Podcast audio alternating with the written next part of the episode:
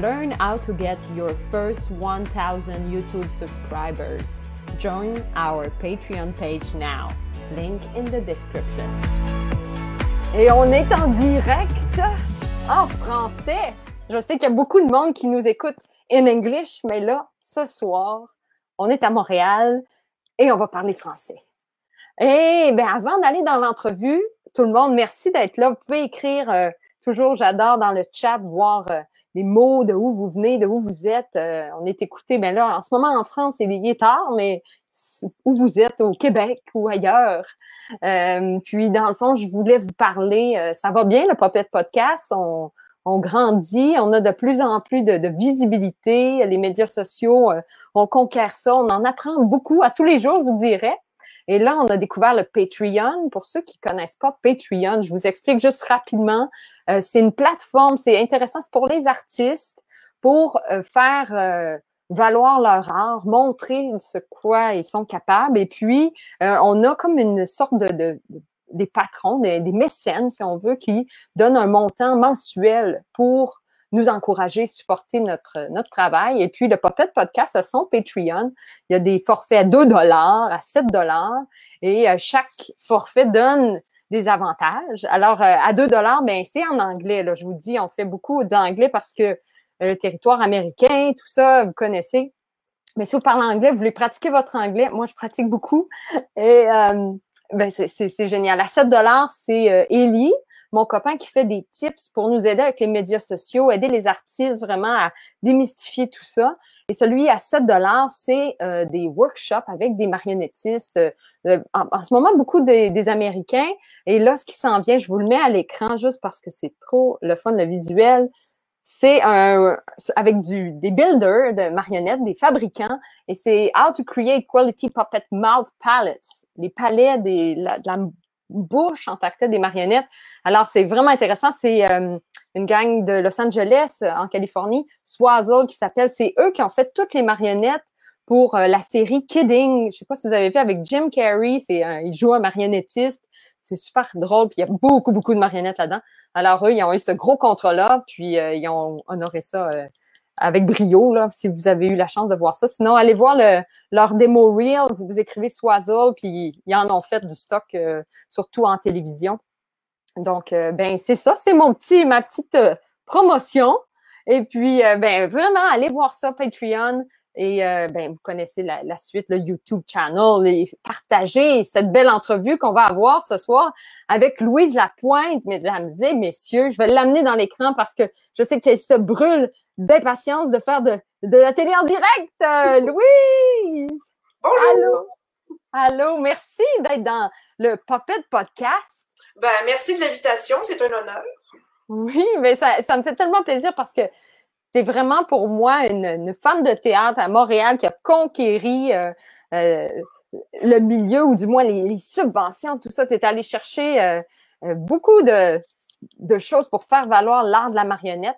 Et j'aimerais ça que peut-être tu te présentes. J'aime ça entendre de marionnettiste la, la, la personne se présenter, dire justement ton parcours jusqu'à maintenant avec l'art de la marionnette. Bonjour. Ben alors moi, je m'appelle Louise Lapointe et puis euh, j'ai fondé Castelier il y a 15 ans, en 2005. Et puis Castelier, c'est un diffuseur spécialisé en théâtre voué aux arts de la marionnette. Et puis euh, avant ça, moi, pour euh, j'ai étudié les arts visuels, j'ai étudié la scénographie et la technique théâtrale.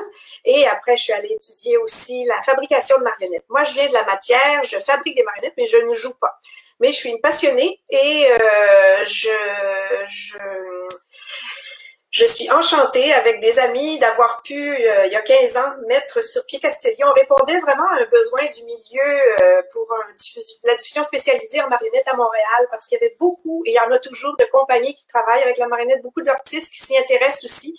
Alors, c'était important qu'il y ait de la diffusion spécialisée en marionnette et depuis, ben, je pense qu'on on travaille beaucoup au développement de la diffusion et aussi de la pratique et on soutient la création.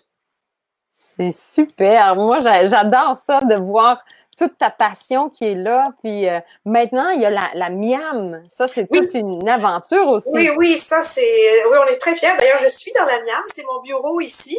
La Miam, c'est la Maison internationale des arts de la marionnette. Et c'est une maison qui est vouée à la recherche, à la création en marionnette. Alors, euh, la maison offre ses espaces en location. On a un studio laboratoire, un espace multifonctionnel pour faire des ateliers, ainsi qu'un atelier, un établi bien outillé pour fabriquer les marionnettes. Alors, la MIAM, justement, aussi répondait à un vieux rêve de l'Association québécoise des marionnettistes d'avoir un lieu voué à la marionnette à Montréal. Alors, ensemble, avec la QM et Castelier, on s'est mis, euh, on a répondu à un appel à projet en 2013 qui a été lancé par l'arrondissement d'Outremont pour mettre, euh, remettre en valeur une bâtisse qui était vétuste et qui était vide depuis 2006. Et c'était les anciennes écuries des pompiers d'Outremont. Alors, euh, la taille de la bâtisse nous a charmés et ensemble, on s'est mis, on a déposé notre projet et c'est lui qui a gagné. Alors, ça a pris cinq ans de valeureux efforts et de travaux incroyables et de rénovation pour que la Miam euh, ouvre enfin à l'automne 2018. Et euh, ben, depuis, elle, bourdonne d'activité et elle loge à la fois les bureaux de Castelier et aussi ceux de la QM. C'est fabuleux d'avoir tout ça réuni au même endroit. Ça, c'est vraiment... Ah oui, on le sent beaucoup, le dynamisme que ça a créé. Là, on est très content, on fait de la mutualisation de ressources humaines, euh, matérielles, et le fait que l'AQM et Castelier, on a des vocations très euh, complémentaires. Euh, L'AQM, c'est une association disciplinaire, et nous, on est un diffuseur spécialisé. Alors, nos missions se complètent et vraiment s'enrichissent l'une l'autre. Alors, c'est une joie d'être ensemble ici dans ce magnifique lieu. Oui, c'est tellement génial. Si vous avez jamais été à la Maison des Arts de marionnettes, mais je pense que notre audience c'est surtout des marionnettistes, mais vraiment, c'est ça vaut euh, le détour d'aller voir aussi le site web. Il y a plein d'images. Fait que vous pouvez aller voir ça. Alors, ben, ma chère Louise, est-ce que tu es prête pour mes questions formelles d'entrevue? Prête, pas prête, on y va. on y va. Moi, j'aime bien poser la question, pourquoi l'art de la marionnette? Qu'est-ce qui fait que l'art de la marionnette, c'est un art que tu chéris? Euh, j'adore la marionnette parce que avant tout c'est c'est son côté poétique moi qui me qui m'interpelle et qui me qui ne cesse de me fasciner son côté métaphorique et euh, sa façon de toucher sans passer nécessairement par le texte oui, des fois, des spectacles de marionnettes utilisent les mots, mais souvent pas du tout. Et c'est plutôt euh, l'heureux mariage de la matière avec le geste et euh, parfois le texte qui nous amène dans des mondes euh, euh, extraordinaires. Et moi, c'est la poésie, tout ça qui, ne cesse de m'interpeller. En fait, euh, ça fait plus de 30 ans que je m'intéresse et que je vis pour la marionnette. Et je pense que ça va continuer. C'est beau, c'est beau de dire que c'est poétique. Puis c'est vrai, je pense que c'est ressorti souvent au Puppet Podcast, la poésie, les possibilités, les libertés. Est-ce que tu pourrais nous parler de ton coup de foudre? Quand est-ce que c'est arrivé, ça, ce coup de foudre-là? Est-ce qu'il y a un moment marquant? Oui, oui, oui, oui. En fait, moi, comme je disais tout à l'heure, j'ai commencé, j'ai fait une formation en art visuel à l'université, j'ai fait un baccalauréat en art visuel et je voulais continuer à étudier, mais je voulais pas aller faire une maîtrise. Alors, j'ai dit, je vais plutôt aller vers les arts appliqués, les arts appliqués et je suis allée étudier la scénographie et la technique théâtrale à Toronto, à l'école Ryerson Polytechnical Institute à ce moment-là, maintenant, c'est l'université Ryerson.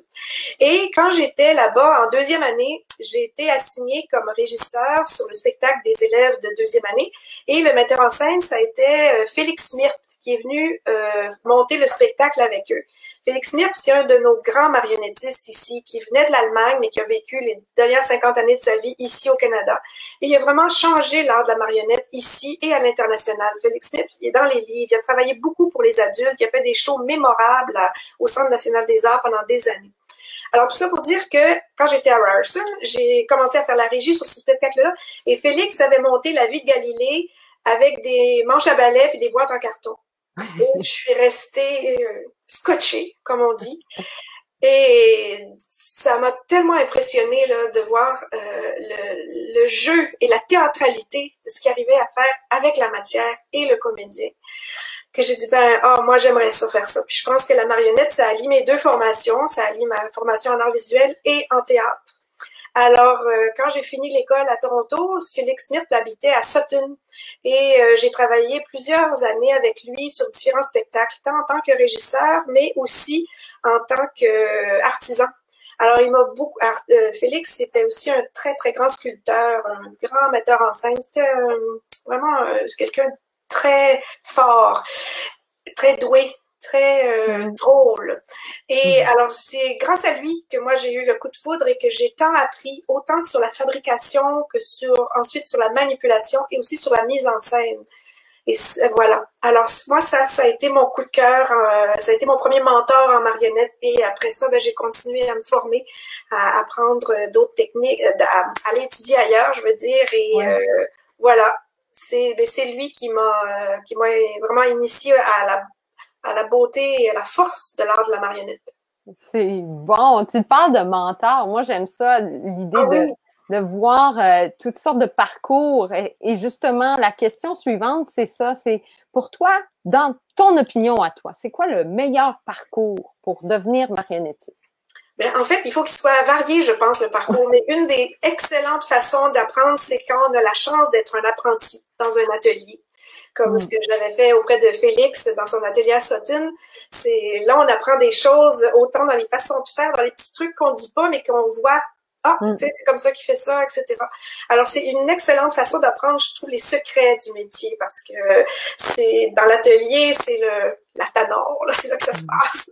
Puis ben aussi, je valorise beaucoup la formation universitaire, comme euh, le nouveau DESS à l'UQAM, ben, il est plus si nouveau depuis 2007, mais ça fait une différence énorme parce que c'est une, c'est une grande richesse l'art de la marionnette dans toutes les cultures, toutes les traditions, avec la et toutes les nouvelles technologies. C'est une vraiment une, une forme d'art qui s'apprend et qui s'apprivoise. Alors je valorise beaucoup beaucoup la, la l'apprentissage euh, universitaire ou euh, plus euh, théorique aussi ou scolaire. Mm-hmm. Et bien, puis je pense qu'il faut jamais arrêter d'apprendre. Alors je pense que c'est fantastique ce que fait la QM d'offrir des stages de formation professionnelle année après année dans sur tous les différents domaines des arts de la marionnette. Alors je pense que même on peut être un senior ou un débutant, il y a toujours place à, à se renouveler ou à se apprendre quelque chose de nouveau. Alors, je pense que le, parcours d'apprentissage, il n'y en a pas un, il est varié. Puis je pense que plus on, si on touche à plusieurs, ben c'est encore plus riche. Et si je peux, euh, moi, par exemple, j'ai eu le, le, bonheur de faire un apprentissage dans un atelier, mais j'ai aussi eu la chance d'aller étudier à l'école de Charleville-Mézières en France pendant une mmh. année. C'était une année spéciale qu'ils ont fait juste une fois en 91-92. C'était une année spécialisée sur les techniques de fabrication. Alors, on était un petit groupe de personnes de partout dans le monde et on étudiait pendant dix mois les différentes techniques, la gaine, le fil, la tringle, l'ombre. Et ça, ça a été pour moi aussi un, moment très marquant dans ma vie professionnelle parce que ça m'a ouvert sur la scène internationale. Et euh, voilà, quand je suis revenue, je me suis dit, ben, il faut que je il faut que je m'implique dans l'Association québécoise des marionnettistes et c'est comme ça que mon parcours a commencé ici à travailler pour euh, le milieu. C'est super. Puis c'est beau de voir justement que c'est pas linéaire comme parcours, justement, comme tu l'as si bien dit. Non, non, non, il faut attraper les, occasions qui se présentent, ouais. Et est-ce que tu as, toi, avec tout ce chemin-là, ta propre définition? Tu sais, quand quelqu'un te demande c'est quoi une marionnette? Ton dictionnaire intérieur, qu'est-ce qu'il dit? Ben, j'ai beaucoup écouté euh, les différents podcasts que tu fais si, euh, si euh, savamment. Merci, c'est intéressant. Et ben, ma, ma définition recoupe celle de plusieurs. En fait, c'est une marionnette, c'est une matière inanimée qui prend vie. Qu'elle soit de forme humaine, de forme animale, que ce soit un objet, seulement une une simple matière, comme euh, si on pense à la fameuse symphonie fantastique de Basil Twist, c'est une abstraction extraordinaire, mais ce sont des marionnettes. Alors, c'est toute matière inanimée qui prend vie grâce à la présent, à la l'intervention euh, humaine. Ouais, c'est bon. Puis, dans le fond, tu as, parlé de scène internationale, tu en as vu beaucoup. Moi, je me questionne toujours sur euh, est-ce qu'on est sur une pente ascendante? Est-ce que c'est une ascension en ce moment, la marionnette? Est-ce que c'est moins populaire? Comment tu vois ça, la, popularité de ce médium-là? Ben, je crois qu'on est en véritable ascension en ce moment. La marionnette, au cours des âges, c'est vieux comme le monde. Hein. La marionnette, c'est, j'aime à dire que c'est la plus ancienne forme de théâtre au monde. Le théâtre d'ombre sur les murs des cavernes, là. Euh, ouais initié quelque chose. Alors, euh, la marionnette euh, a des vagues et euh, souvent, elle a été de tous les combats, ou elle a été populaire, elle a été folklorique, elle a été engagée. alors, elle suit l'humanité, la marionnette. C'est notre miroir, mm. en fait. Alors, je pense qu'elle qu'elle est toujours en, en constant développement. Et puis oui, en ce moment, depuis plusieurs années, on sent un réel essor. Euh, avec les nouvelles technologies aussi, c'est pas que ça tue la marionnette. Au contraire, il y a une espèce de, d'amalgame qui se fait et il y a des recherches qui se font avec les, les, les techniques traditionnelles mêlées aux techniques, euh, les nouveaux médias et c'est fascinant. Alors non, je pense qu'il y a un réel engouement pour la marionnette en ce moment et euh, ça va continuer. je pense aussi, euh, ben, on est dans un monde de l'image aussi, alors tout ce qui passe par le, théâtre visuel, euh, etc., ça prend beaucoup la, la cote en ce moment. Et euh, on sent aussi beaucoup un regain pour le théâtre d'ombre, ce qui est fascinant. Alors, oui, la marionnette est là, est en pleine forme. On monte. C'est bon. Plusieurs disaient que ici, ou même dans le monde là, occidental, la marionnette est là où était le cirque il y a 20 ans.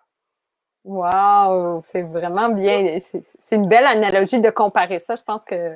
Oui, oui, oui. Je pense que oui. Euh, on est moins dans le spectaculaire que le cirque, mais il y a, un engouement euh, comparable.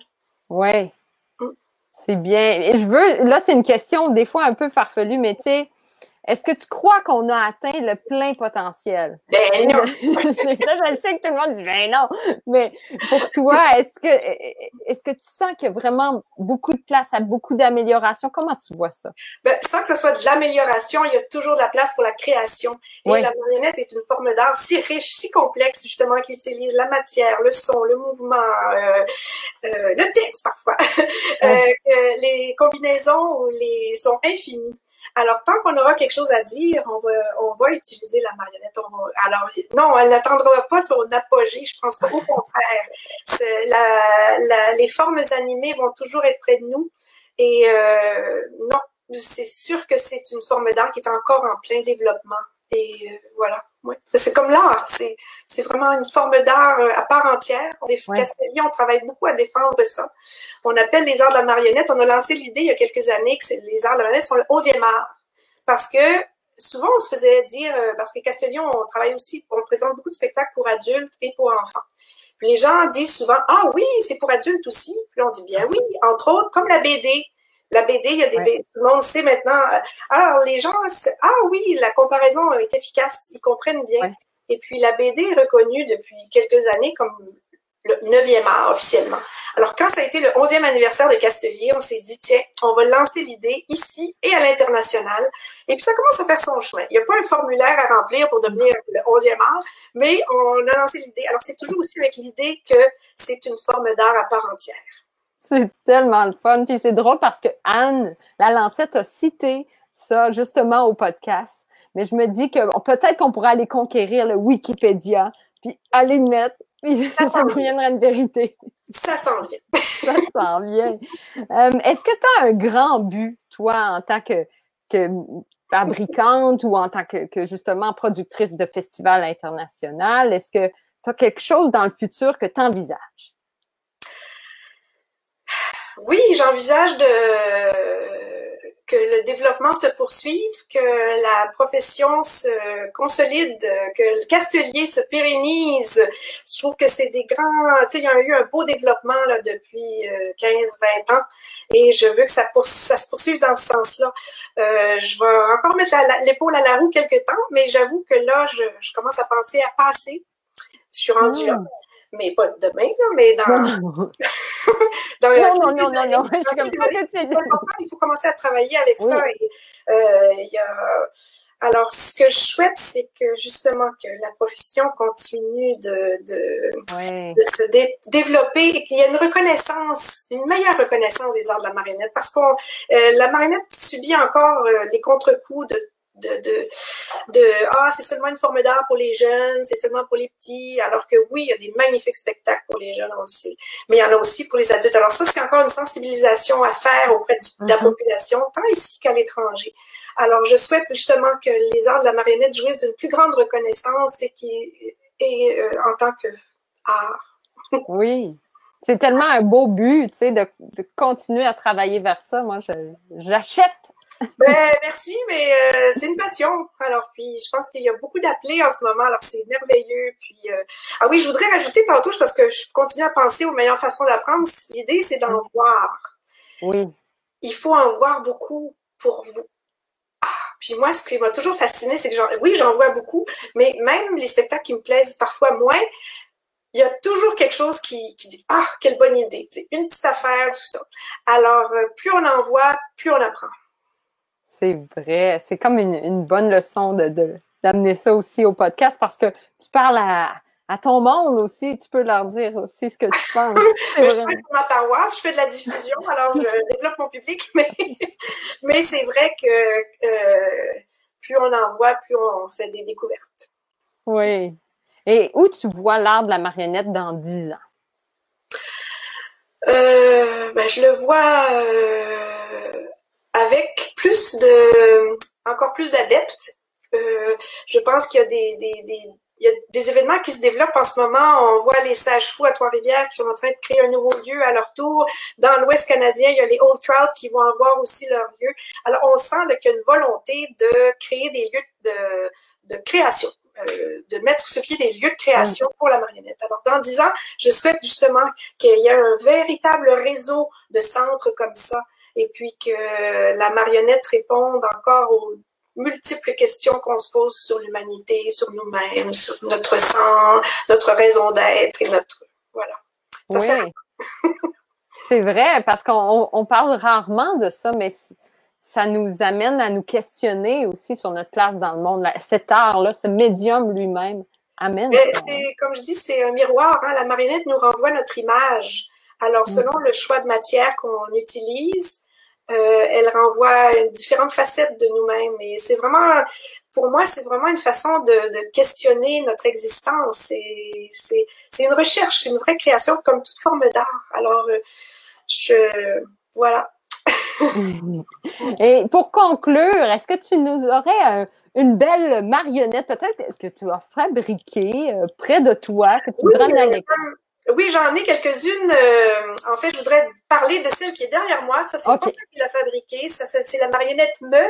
C'est la marionnette des émotions qui a été développée par Castelier avec euh, Pantonal et l'Académie de danse d'Outremont.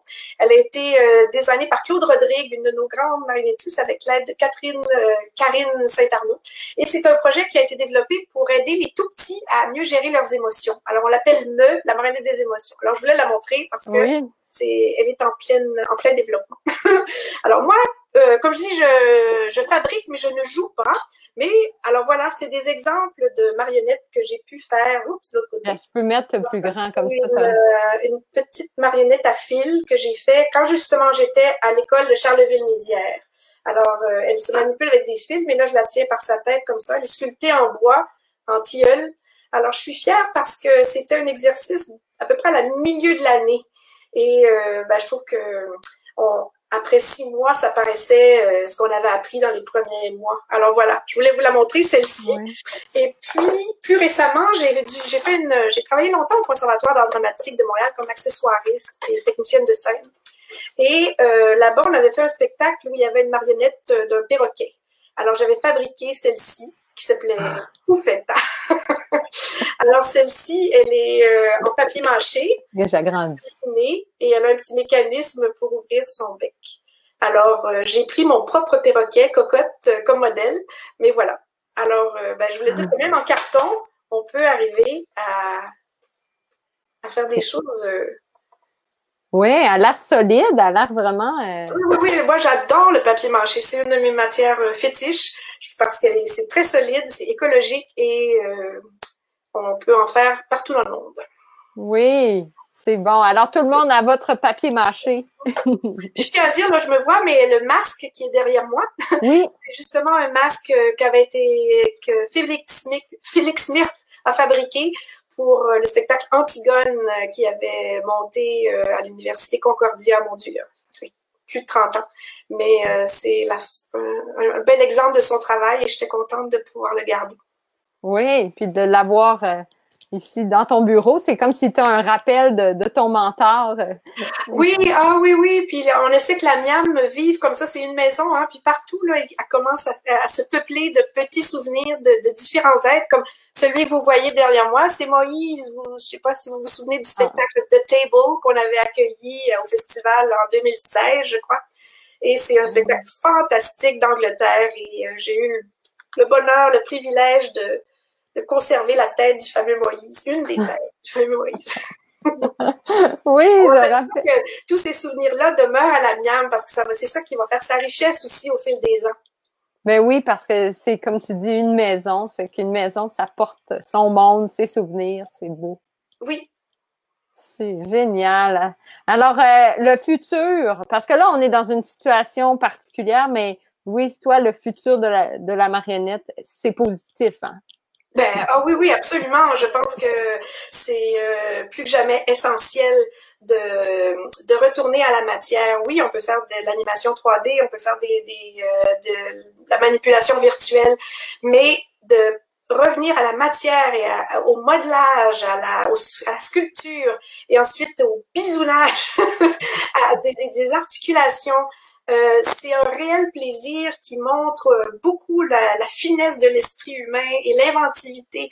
Alors, je trouve qu'en dans nos mondes d'écran actuels, il faut mm. il faut pas lâcher du tout le travail sur la matière euh, mm. parce que c'est majeur. Qu'est-ce que ça nous apprend encore une fois sur nous Oui. Et puis, si les gens veulent euh, voir plus de, de ton travail, de ce que tu diriges, où est-ce que tu les diriges, mettons, sur le numérique? Beaucoup de, de, mon énergie des dernières années est allée à Castelier et va toujours. Alors, euh, je recommande aux gens d'aller voir sur le site de castelier.ca. Alors, on a des exemples de la saison dernière, de toutes les dernières saisons, des derniers festivals, et bientôt apparaîtra la saison prochaine. Mais en raison de la COVID, euh, vraiment, on a dû euh, détricoter, tricoter aussi vite que. ouais. Alors, euh, ce qu'on, Castelier, on va quand même continuer à faire un petit peu de diffusion cet automne, avec dans les règles de l'art et de la distanciation, et on va mm-hmm. aussi beaucoup mettre l'accent sur la création.